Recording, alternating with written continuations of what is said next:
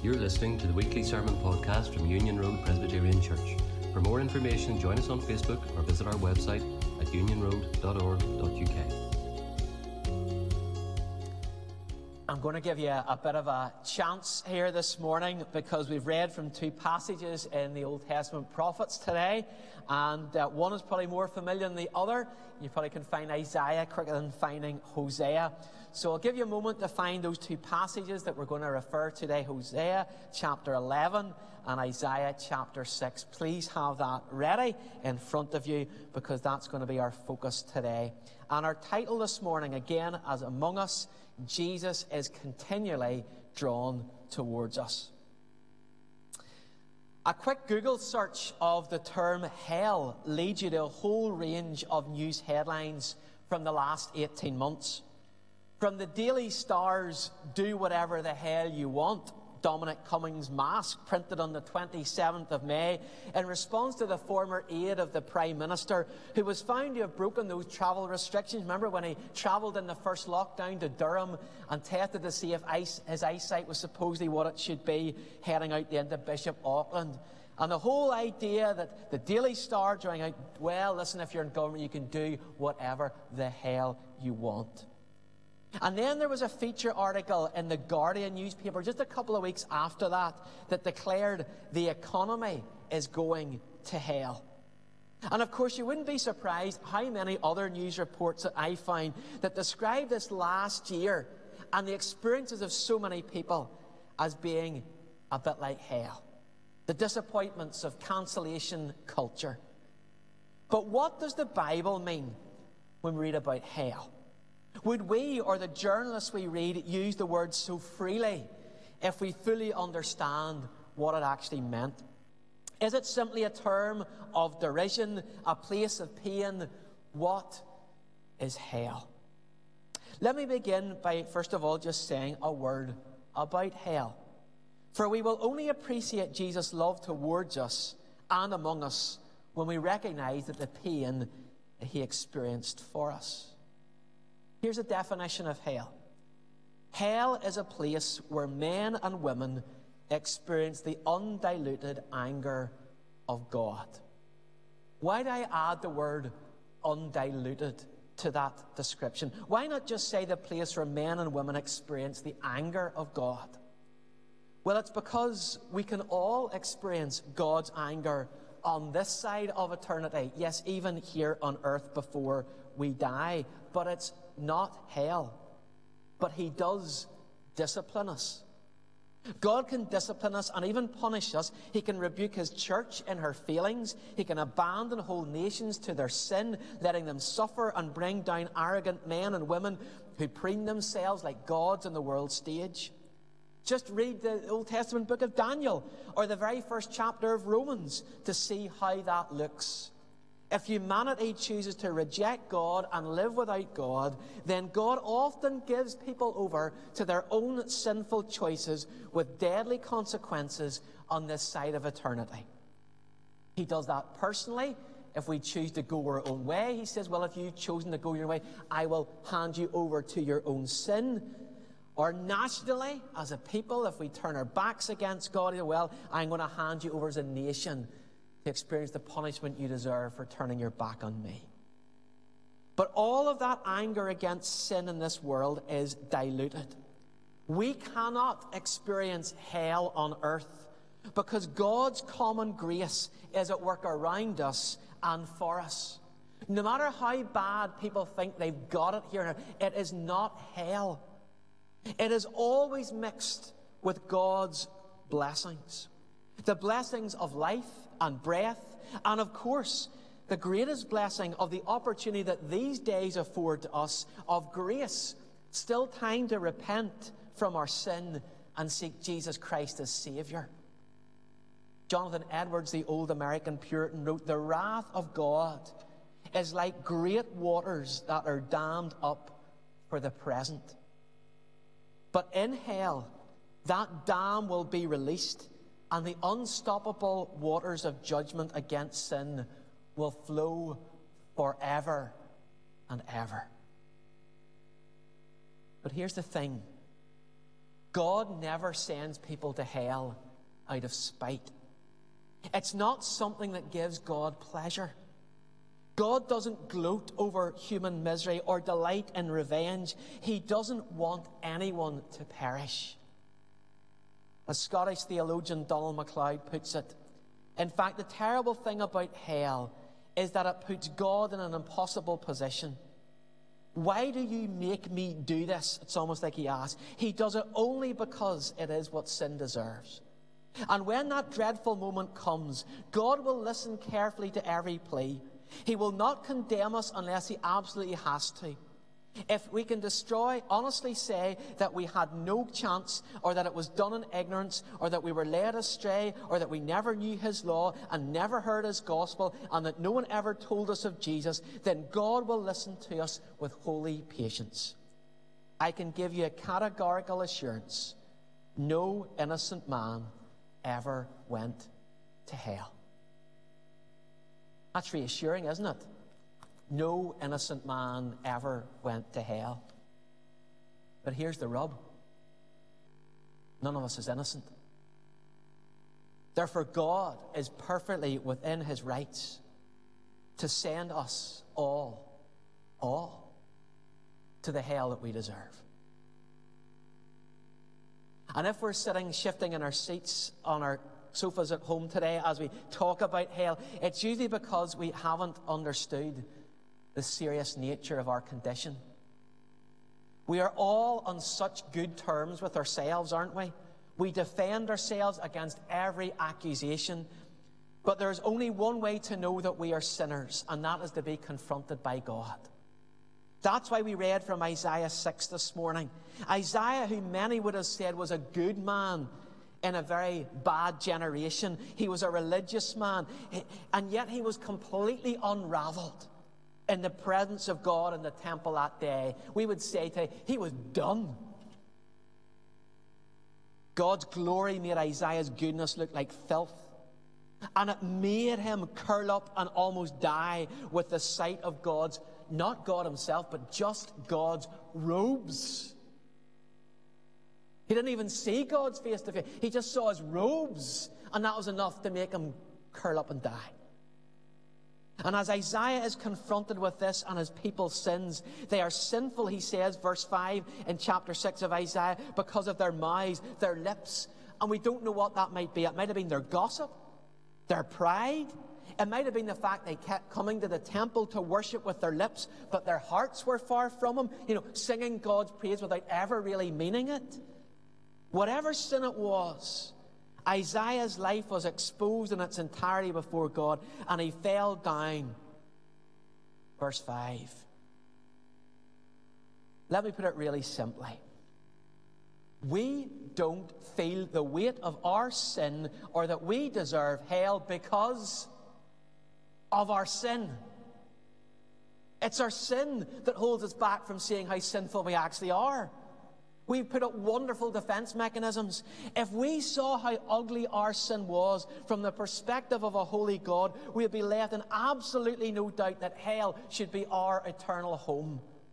A black hole of disorder, chaos, and pain, completely devoid of anything good. It is the utter darkness of lovelessness. And we sinners have put God in the impossible position that He has no option but to condemn us. And that is such a dreadful thing. But you may be thinking, God only inflicts hell, and he knows nothing of its horror. How dare our God condemn anyone to such torment? Does he really care?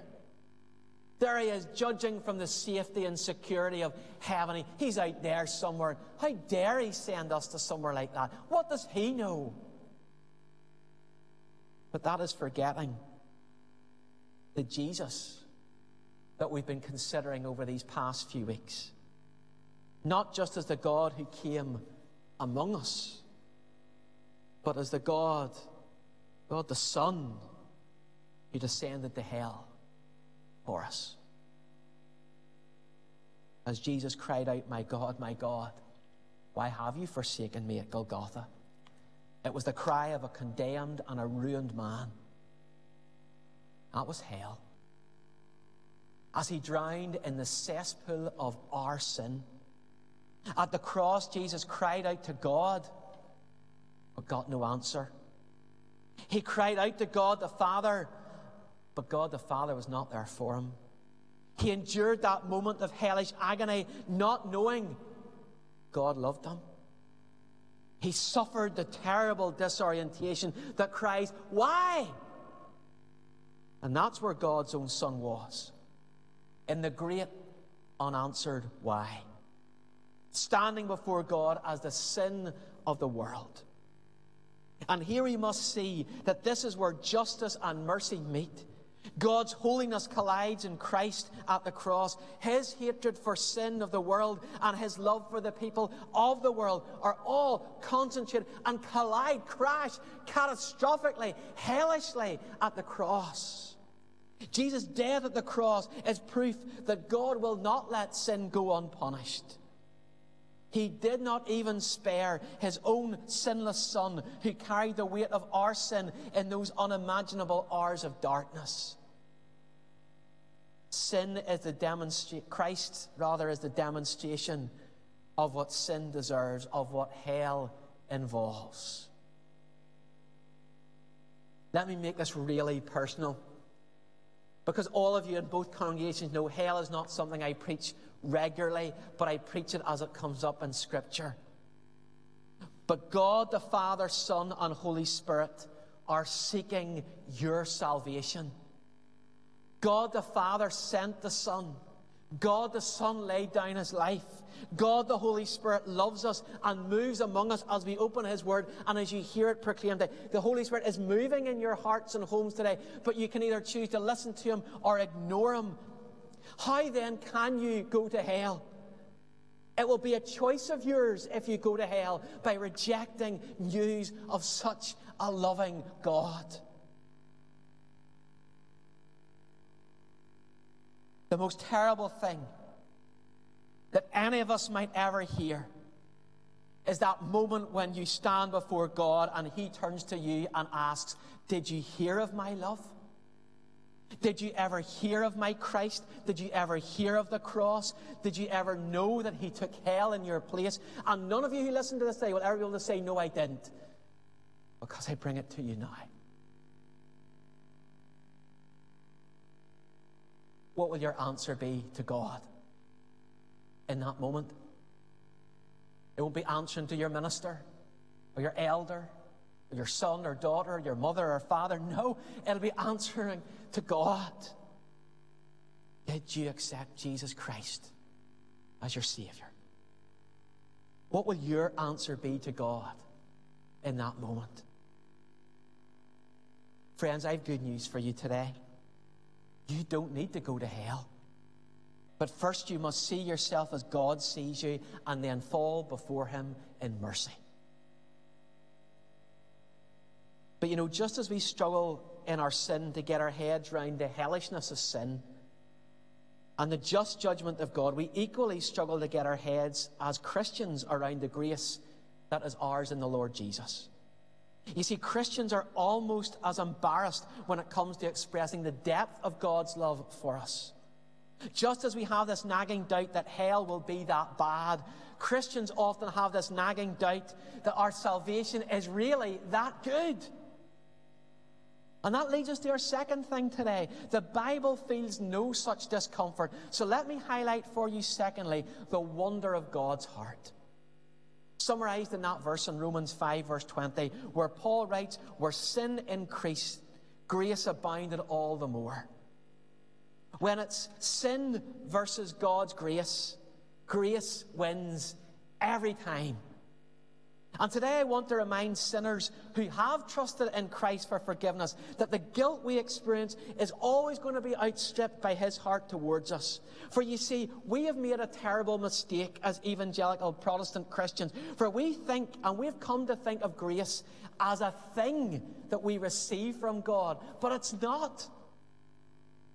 Dane Ortlund explains for us.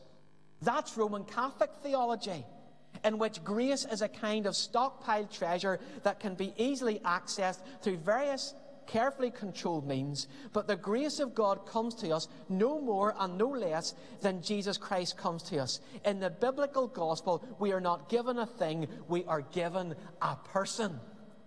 And how much more reassuring that is. Isn't that wonderful?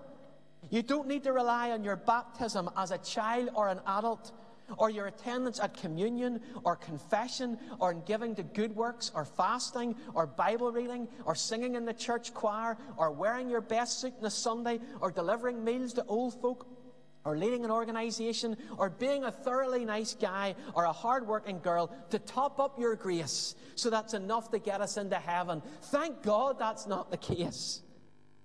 But when we receive Christ, or more accurately, where sin increased, grace abounded all the more. Jesus, and I say this with biblical backing, Jesus is actually drawn to us in our sin. That's what we're thinking about today. Jesus is drawn to us in our sin. And that might cause some of us to cringe today, but that's where we enter into one of the deepest mysteries of God. Not only is he holy and sinless, but Jesus, because he knows us more deeply than us, the absolute horror of sin and where it would take us, and hates the thought of us being robbed of our joy. You know, let me give you this example. The more a man loves his neighbours, say a neighbour down the road, the more horrified that man will be if he hears that that other family, that other neighbour, has been burgled, his house is broken into the quicker he will be to call round with an offer of help, and he'll be really hurt on their behalf. And Jesus' heart is like that a hundred times over. His heart is always drawn out to help, to relieve, to comfort. His holiness finds sin revolting, far more revolting than any of us could feel. So even whenever we don't feel the revulsion of sin in our lives, Jesus does, and he reaches out to us. He comes to us. Or let me put it in another picture. Imagine a child who's been diagnosed with a terrible skin disease that makes him loathsome to look at. An awful thought, isn't it? A lovely little child, and suddenly they, they develop this disease, and, and, their skin just becomes gnarled and twisted and grotesque, disfiguring their face and the features, and they become really horrible to look at. The sight of this child makes other people almost gag at the sight. It just looks awful and other people turn away in horror, and other parents shield their own children from looking at this child because they'll have nightmares. This child's so disfigured with a skin disease. But then comes the child's mother. And whilst hating the disease and angry at the way it has made her darling child look, she looks past the skin and the unsightly horror, for this is her child. And that hard sickness actually draws out more love from the mother. And that is the wonder of God's heart towards us. For we are gnarled and unsightly and sinful, but Jesus is all the more drawn to us. In our absolute ugliness, we are in a complete sight. Our lives are a mess. Sin has made us spiritually ugly and utterly detestable. But Jesus draws closer to us. And that's why I want to finish this morning, thirdly, as we watch the unfolding drama of Hosea. Hosea is an Old Testament prophecy recorded when Israel was crumbling at its worst and at its ugliest. The cruel Assyrian Empire was ready to storm Israel, but God's people are so caught up in their sin to notice that God's judgment is on their doorstep. And so the Lord sends Hosea as an acted out parable, a, a living illustration. At the start of his ministry, Hosea is told to take Gomer, a prostitute, a lady of well known reputation, as his wife. For her life is this acted out parable of God's people and their constant unfaithfulness and utter disregard for God's consistent love. I'll give you a second. Uh, get your finger back into Hosea chapter 3 for just a moment. Near the start of the whole prophecy, the whole story. Hosea chapter 3. Have a glance down through those verses. And there we find Gomer's life at rock bottom. We read about her there in Hosea 3. She's in abject poverty, having been used and abused by so many men. She's been deserted by her so called lovers, and she's having to sell herself once again. And as Gomer stood out in the marketplace of the town that day, about to be sold off for a highest bidder, what a horrible thought. A, a, a, beautiful lady being sold to the highest bidder.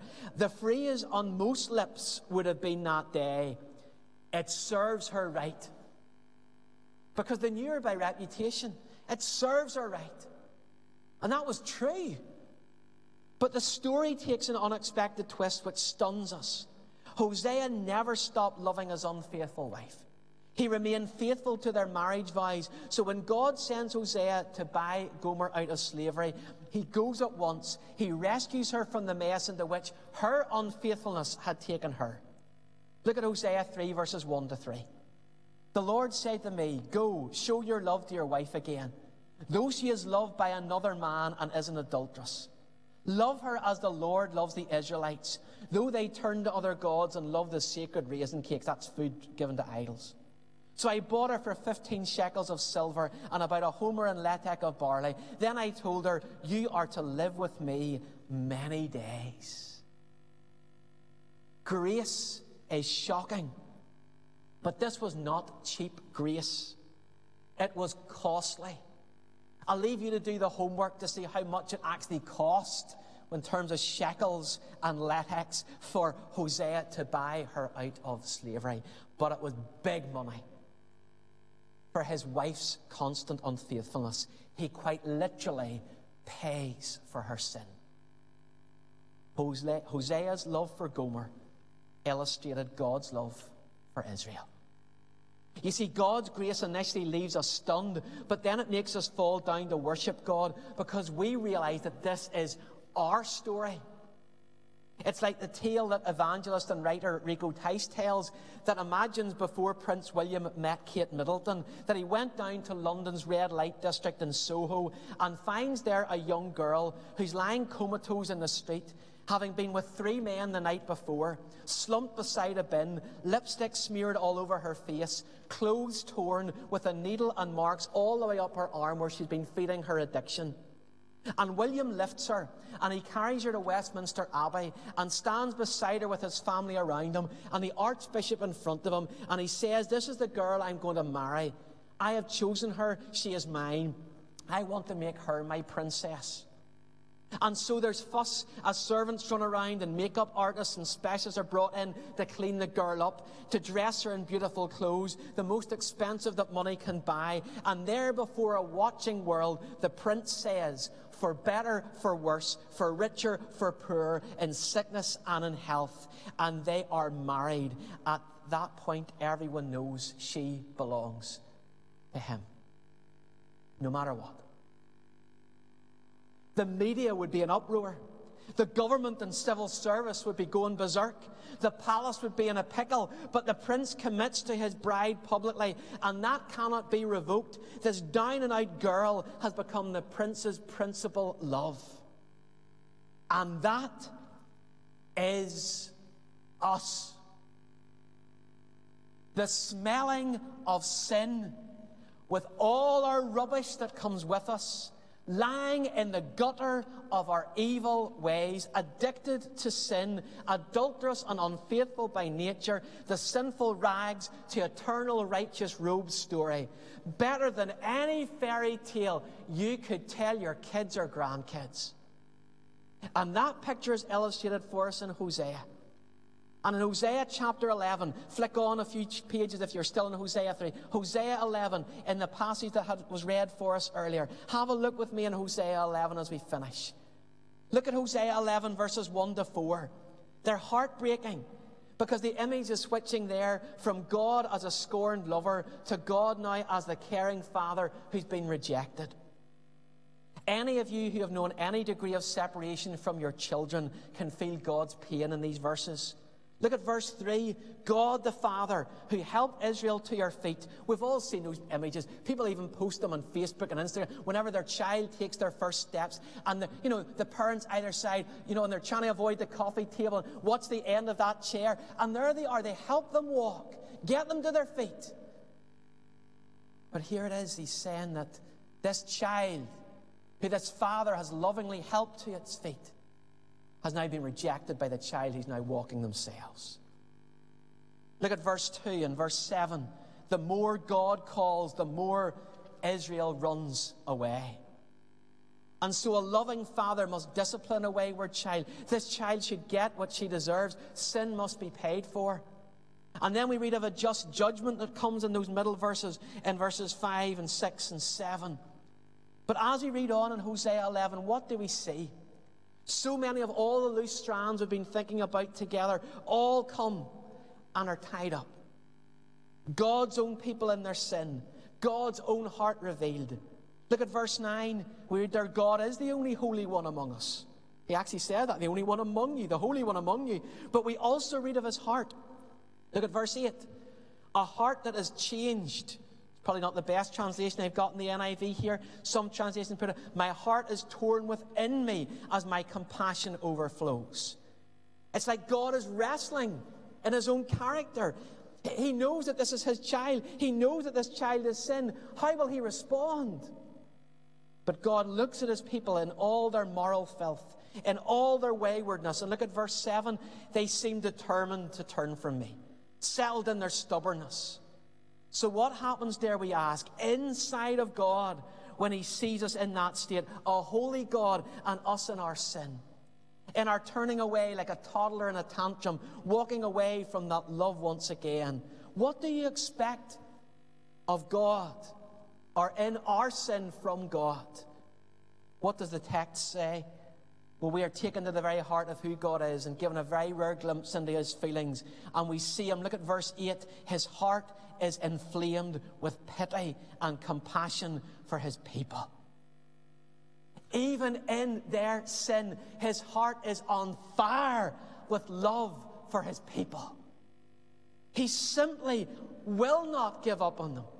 Nothing will cause him to abandon them. They are his. And we know that God is free from all sinful emotion. His emotions are never wrong. His heart is never twisted. There is no mistaking these verses. You've got dysfunctional Israel and disloyal Christians deserving God's judgment. But we read in Hosea 11, verses 8 and 9, God asking himself, How can I treat you like the other nations? How can I give you up Ephraim? Ephraim's another name for the people of God. How can I give you, hand you over Israel? His heart is broken. I can't do it, he says. Or the ESV version puts it, How can I give you up, O Ephraim? How can I hand you over, O Israel? How can I make you like Admah? How can I treat you like Zeboim? They're the, the foreign nations. My heart recoils within me. My compassion is warm and tender. And you see, it all comes down to verse 9. Verse 9 reads, For I am God and not a man, the Holy One among you, and I will not come against their cities. Is that what we expect from God? No. Let's face it, all of us would expect God to be saying, if He sees people in their sin, I am God and not man, the Holy One among you, and I will come against your cities. But that word, not, I will not come against their cities, changes everything. You see, the Bible says that when God looks at his people's sin, his own very godness, the thing that makes him God and not us, is what makes him unable to crash down at us in his wrath. You see, we tend to think that because he is God and not us, the fact that he is holy means that it is all the more certain that he'll punish us for our sin. But we need to be corrected. We are brought from our human thinking and creating God in our own image to seeing Him in all His grace fueled beauty. And so we come full circle this morning. Just as we have such a small view of our sin and what hell is and how it will be for those who have never found their shelter in Jesus Christ, the Savior, who took hell for us at the cross. So we equally, as believers, has such a small view of the compassionate heart of God that took Jesus to the cross and saves guilty sinners. The sins of those who belong to God actually open the floodgates of his compassion towards us. For when we stumble and sin, the dam breaks, and it's not our loveliness that wins him over, but our sinful ugliness captures his heart. Dane Ortlund concludes Our hearts gasp to catch up with us. It is not how the world around us works, it is not how our hearts work. But we bow in humble submission, letting God set the terms by which He loves us and oh, how He's loved us.